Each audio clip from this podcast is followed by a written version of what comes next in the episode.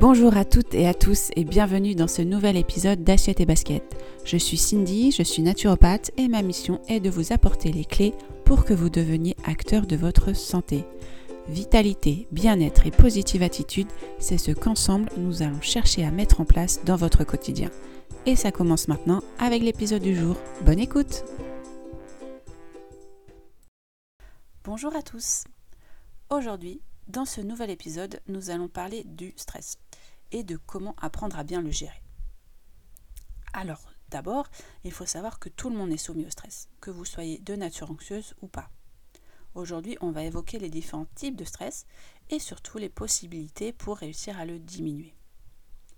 Alors, pour définir ce qu'est vraiment le stress, je vous invite à regarder sur mon site internet, j'ai écrit un article sur le, sujet, donc sur mon site natureform.fr mais voici les principaux points. Donc d'abord, on peut dire que le stress est une réaction hormonale de notre système endocrinien. Le système endocrinien, c'est donc tout ce qui est hormones, neurotransmetteurs qui est produit par notre corps. Ce n'est donc pas une vision de l'esprit, mais avant tout une réaction physiologique de notre corps. Deuxième point, la même situation peut être vécue de manière plus ou moins stressante en fonction des individus et même plus ou moins stressante par la même personne, mais à des moments différents. C'est donc la personne en elle-même qui perçoit le stress et non une situation qui est stressante. Troisièmement, il y a trois phases de stress. D'abord, la phase d'alerte, durant laquelle tous les indicateurs du corps sont en alerte, justement. Pression artérielle qui va augmenter, le rythme cardiaque qui va s'accélérer, transpiration, énervement, etc. Tremblement aussi, par exemple. Deuxième phase, la phase de résistance, où le cortisol, ce qu'on appelle l'hormone du stress, est produite en quantité pour faire revenir tous ces indicateurs à la normale. Et c'est ici que les premiers symptômes du stress psychologique et physique apparaissent, par exemple de l'énervement, du mal de tête, des tensions musculaires ou encore de la fatigue. Et enfin, la troisième phase, c'est la phase d'épuisement, où le corps ne peut plus lutter puisque le cortisol est épuisé, il n'est plus produit. Et là, les symptômes s'aggravent, notamment par l'apparition d'une grosse, grosse fatigue. Quatrième point, le stress peut être négatif, mais aussi positif.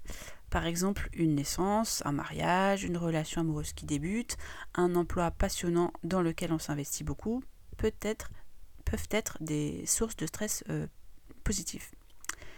Mais l'épuisement peut aussi venir après une de ces périodes-là. Voyons maintenant euh, les techniques pour diminuer son stress.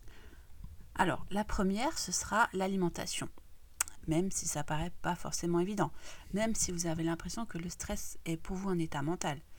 Rappelez-vous qu'il est aussi et avant tout une réaction chimique de l'organisme. Donc, un état de stress a des causes et des conséquences biologiques.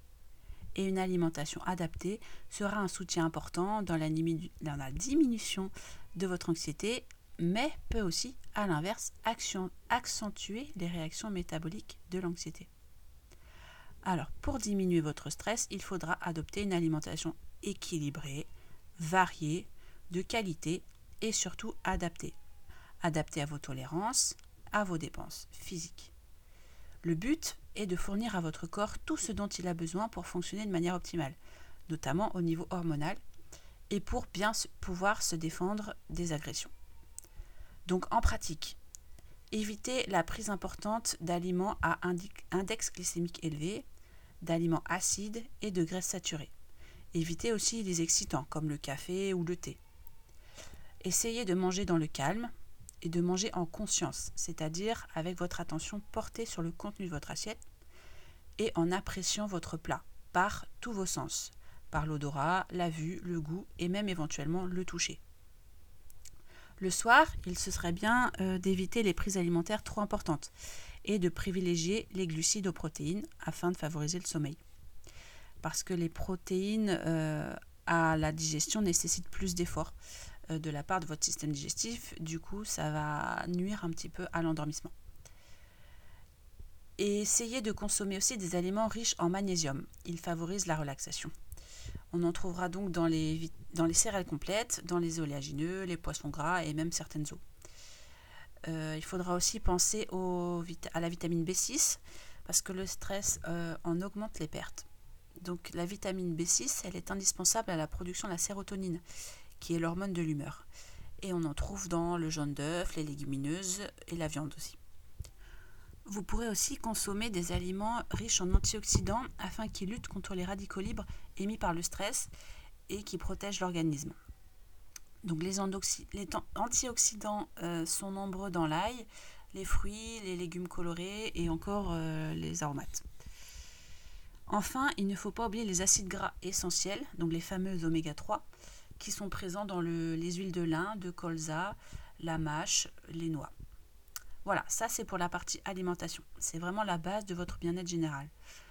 Maintenant, on peut aussi s'aider des plantes pour gérer son stress et ses émotions. Elles sont largement préconisées en naturopathie.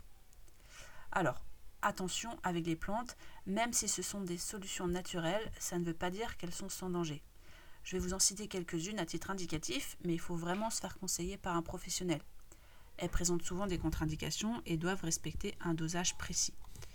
Donc en infusion, en décoction ou en teinture mère, on va avoir la valériane, la passiflore, le tilleul, le houblon ou encore le millepertuis, qui est, celui-ci est assez costaud.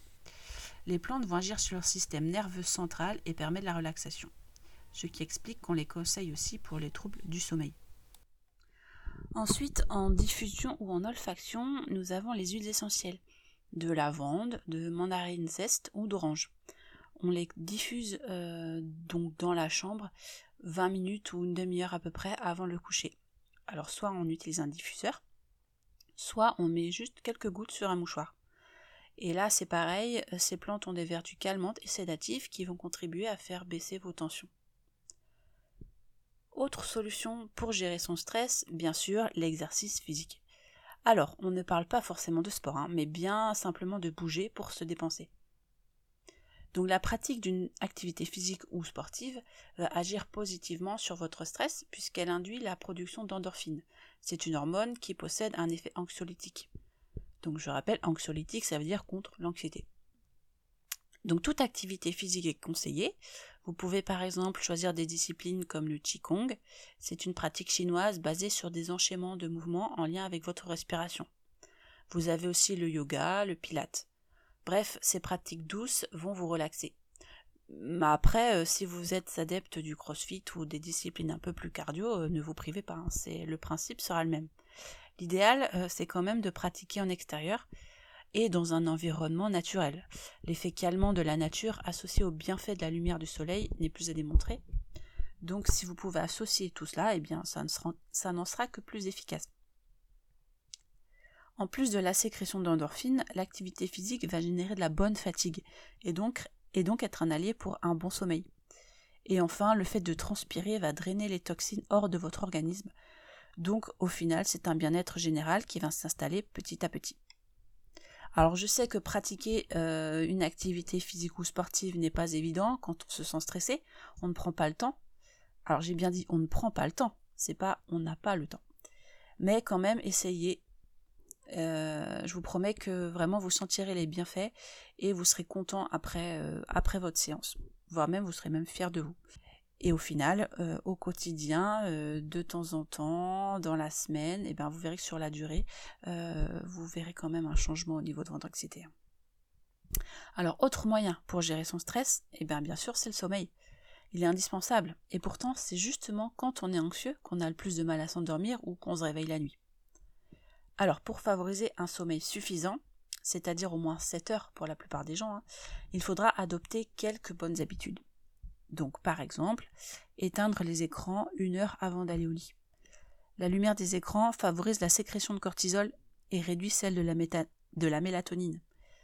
Prévoyez aussi une routine de coucher pour préparer votre cerveau.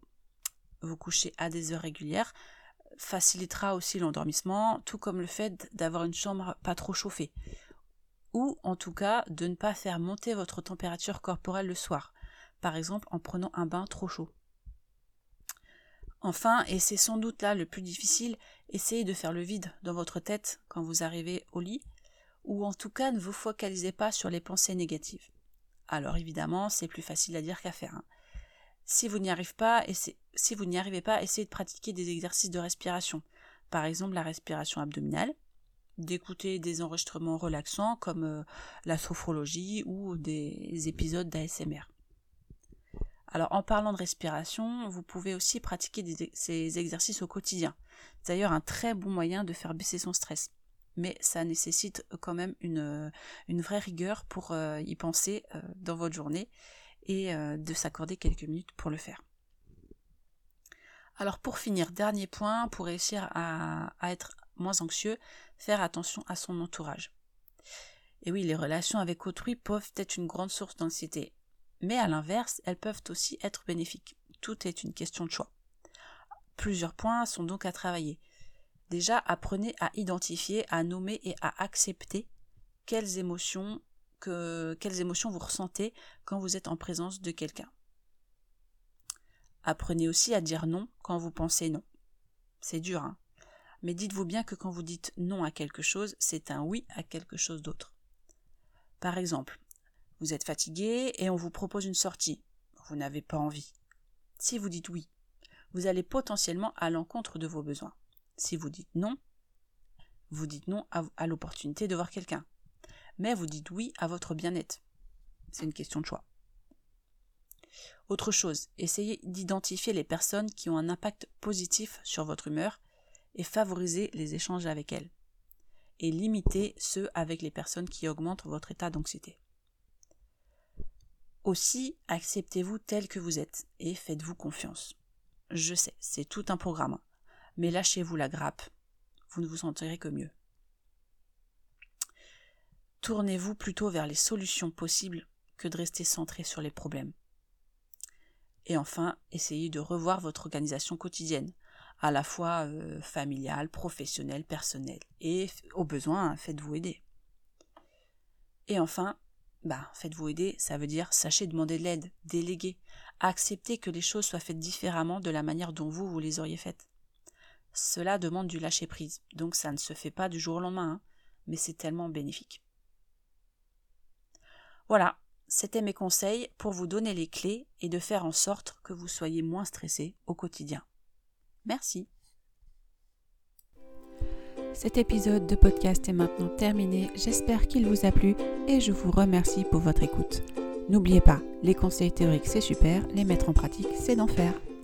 Si l'épisode vous a plu, partagez-le, parlez-en autour de vous et laissez un commentaire. Et pour toujours plus d'infos nature forme, rendez-vous sur Facebook ou sur Instagram. À bientôt!